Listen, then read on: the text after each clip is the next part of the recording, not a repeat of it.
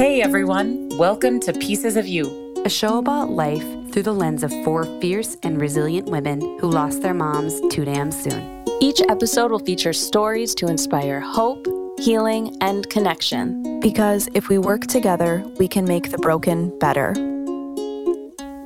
Hey, this is Shadia, and I'm here with Sarah.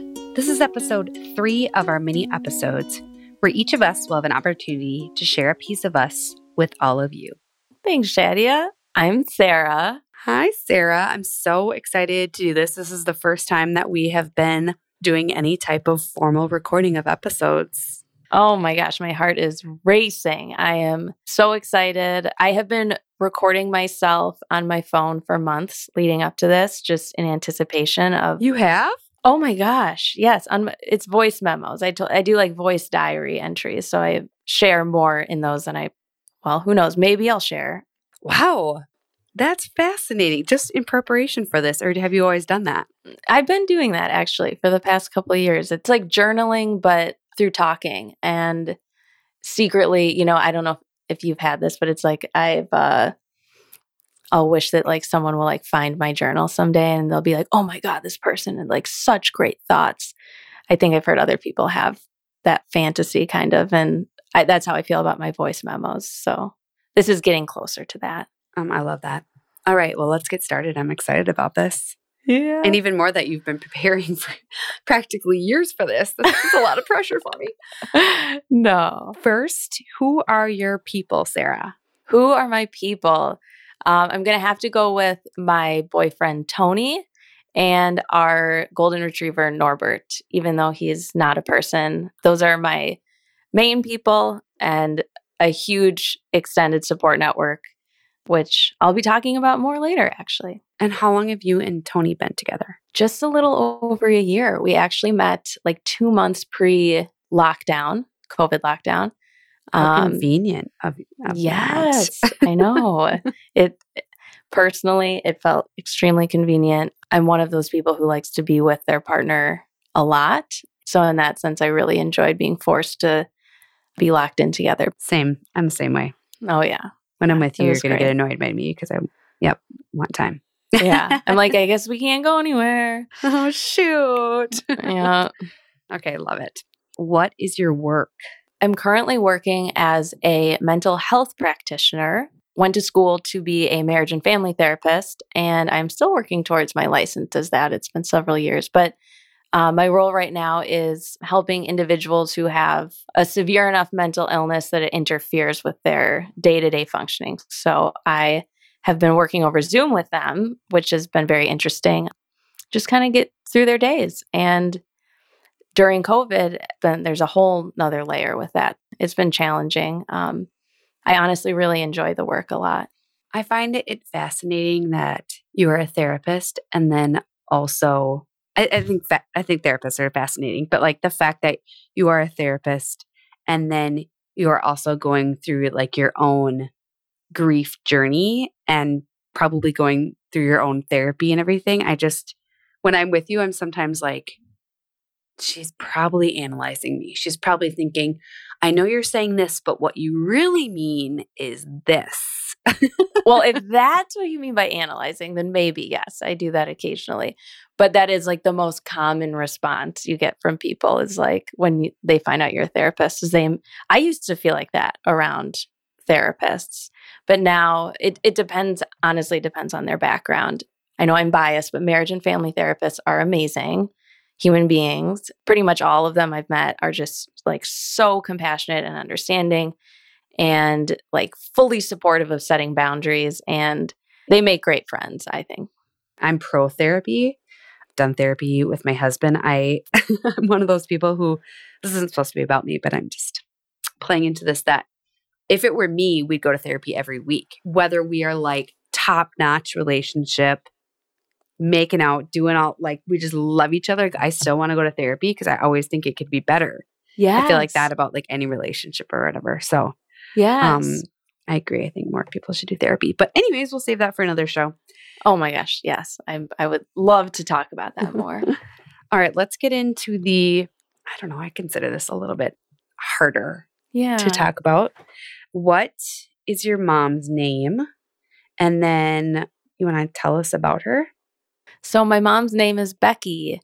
We'll get more into the loss later, but to give some context, she passed away when I was very young. And so I don't have many memories of her personally. I was only four and a half when she died. But from what I've been told, she was like an angel. I've had people literally say, and, and I'm not I'm not religious. I don't come from a super religious family. I think it was when they said angel, they just meant like this extremely kind in a almost non-human way.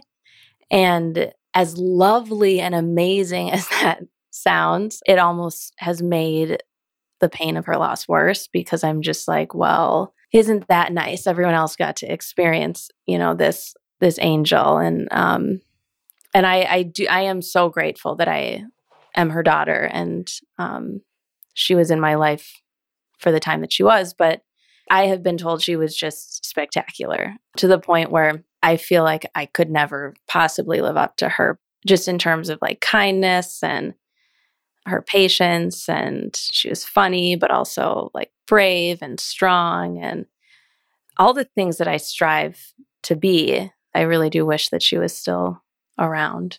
Well, it's interesting when you say that because everything that you just explained about her is actually how I see you. And I know I know I don't know you super well yet, but I actually very much perceive you like that. And like, let's also remember no human's perfect, right? So, like, your mom had flaws, guaranteed. We all have flaws. That's just like realistic of life. But I feel like how you explained her, I'm like, that's you. Like, being around you is so peaceful and calm and non judgmental and just like, kind of like an aura of calmness, I feel like. Aww. So, I, I, I truly say that. I mean that, I guess I should say. Oh my gosh. Thank you. That's so yes. sweet. I'm so curious what it would be like if she was still alive and if we would be similar like mm-hmm. today still. I appreciate you saying that and I do feel like I try to I try to be like her. I don't know how much of it is me trying to be like her and how much is it's just who I who I am. Yeah. And that that'll that could probably be a whole nother episode is disentangling your own identity from your mother's who's no longer alive. Oh my gosh, completely. Right. Like it's almost nature versus nurture in that situation, right? Like, right. Is just part, innately part of me, or is this me trying to project who I think she was based on what people tell me? Right. You know? Mm-hmm. Wow. We're going to have to know. I feel like this is going to come up so often where we're like, add that to another episode. Yeah. Mm-hmm. Tell us a little bit about um, your story of loss with her.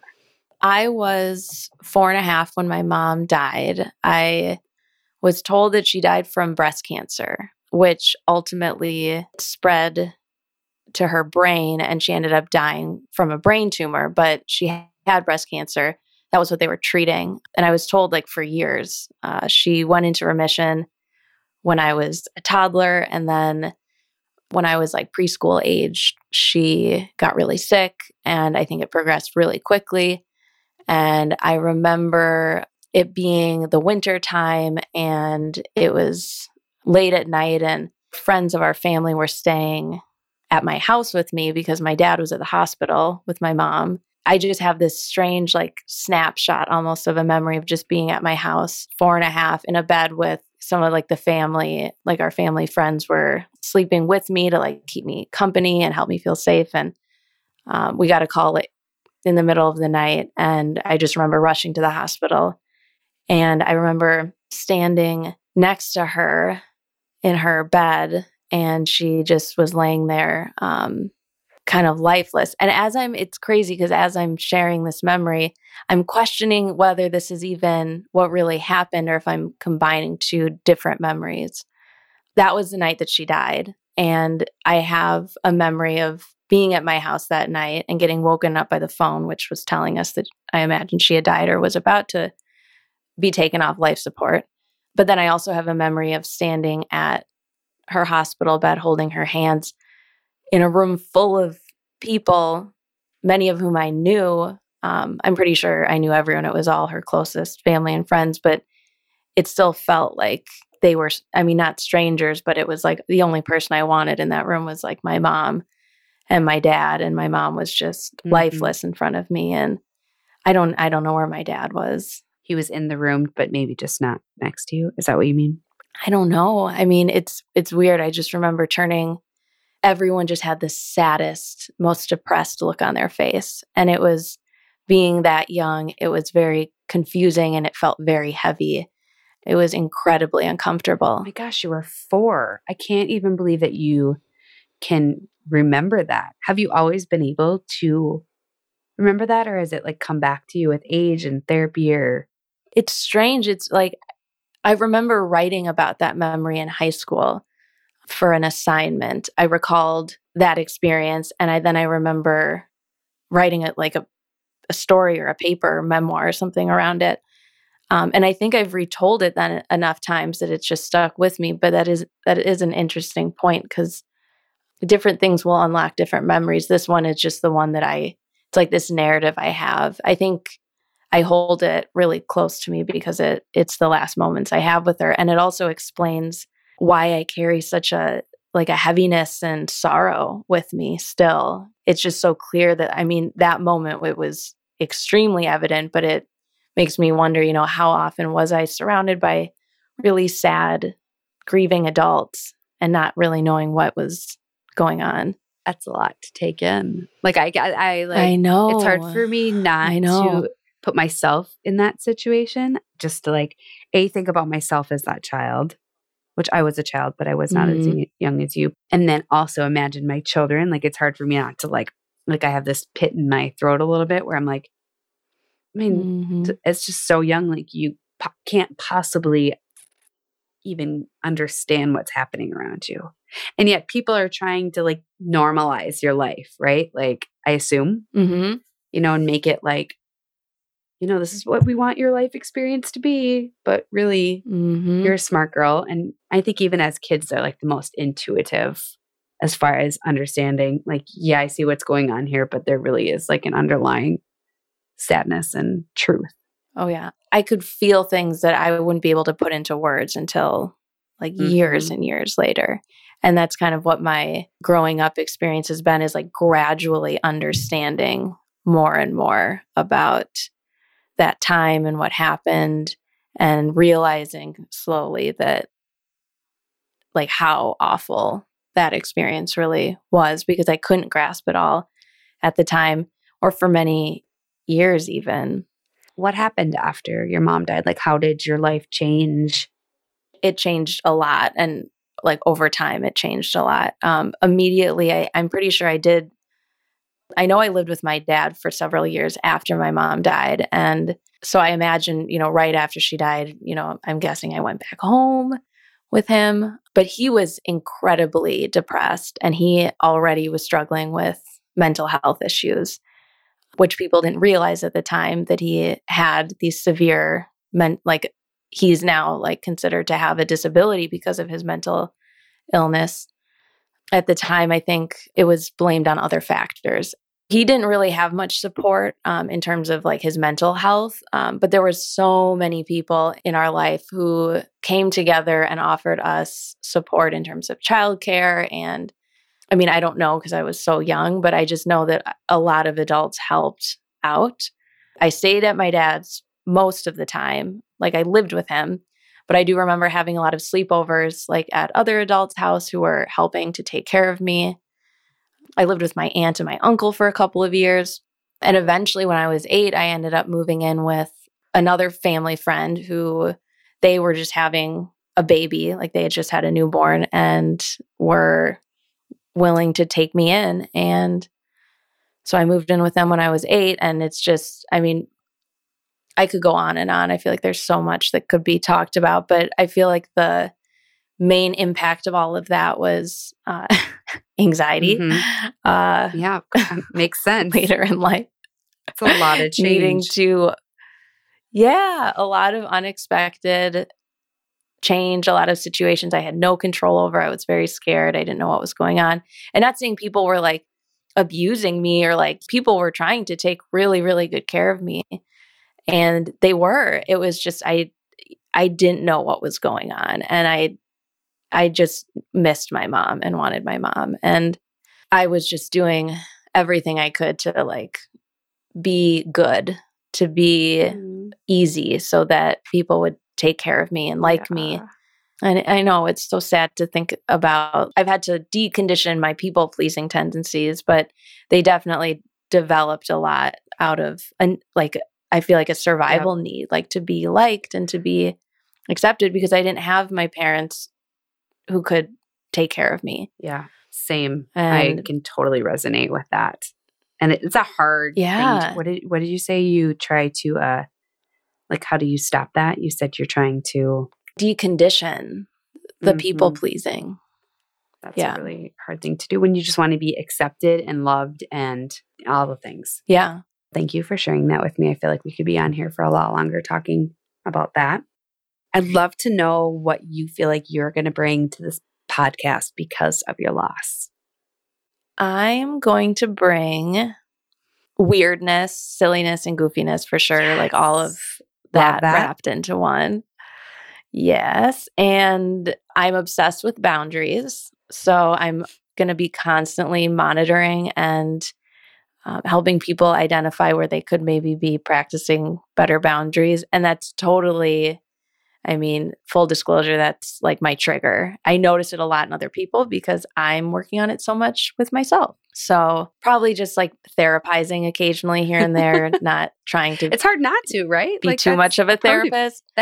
Is so much a part of you. It's hard not to. I I can't wait for that. Like that makes me so excited.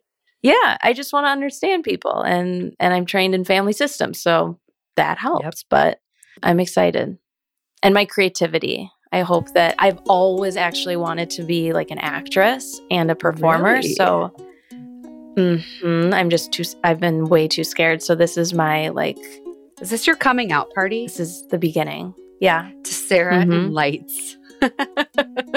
But now it's just Sarah's voice. Yes. Lights. Thank you for sharing your story, Sarah. yay thank you shadia Make sure to tune into our other mini episodes so you can get to know us better before we dive into our other hot topics. We look forward to seeing you then.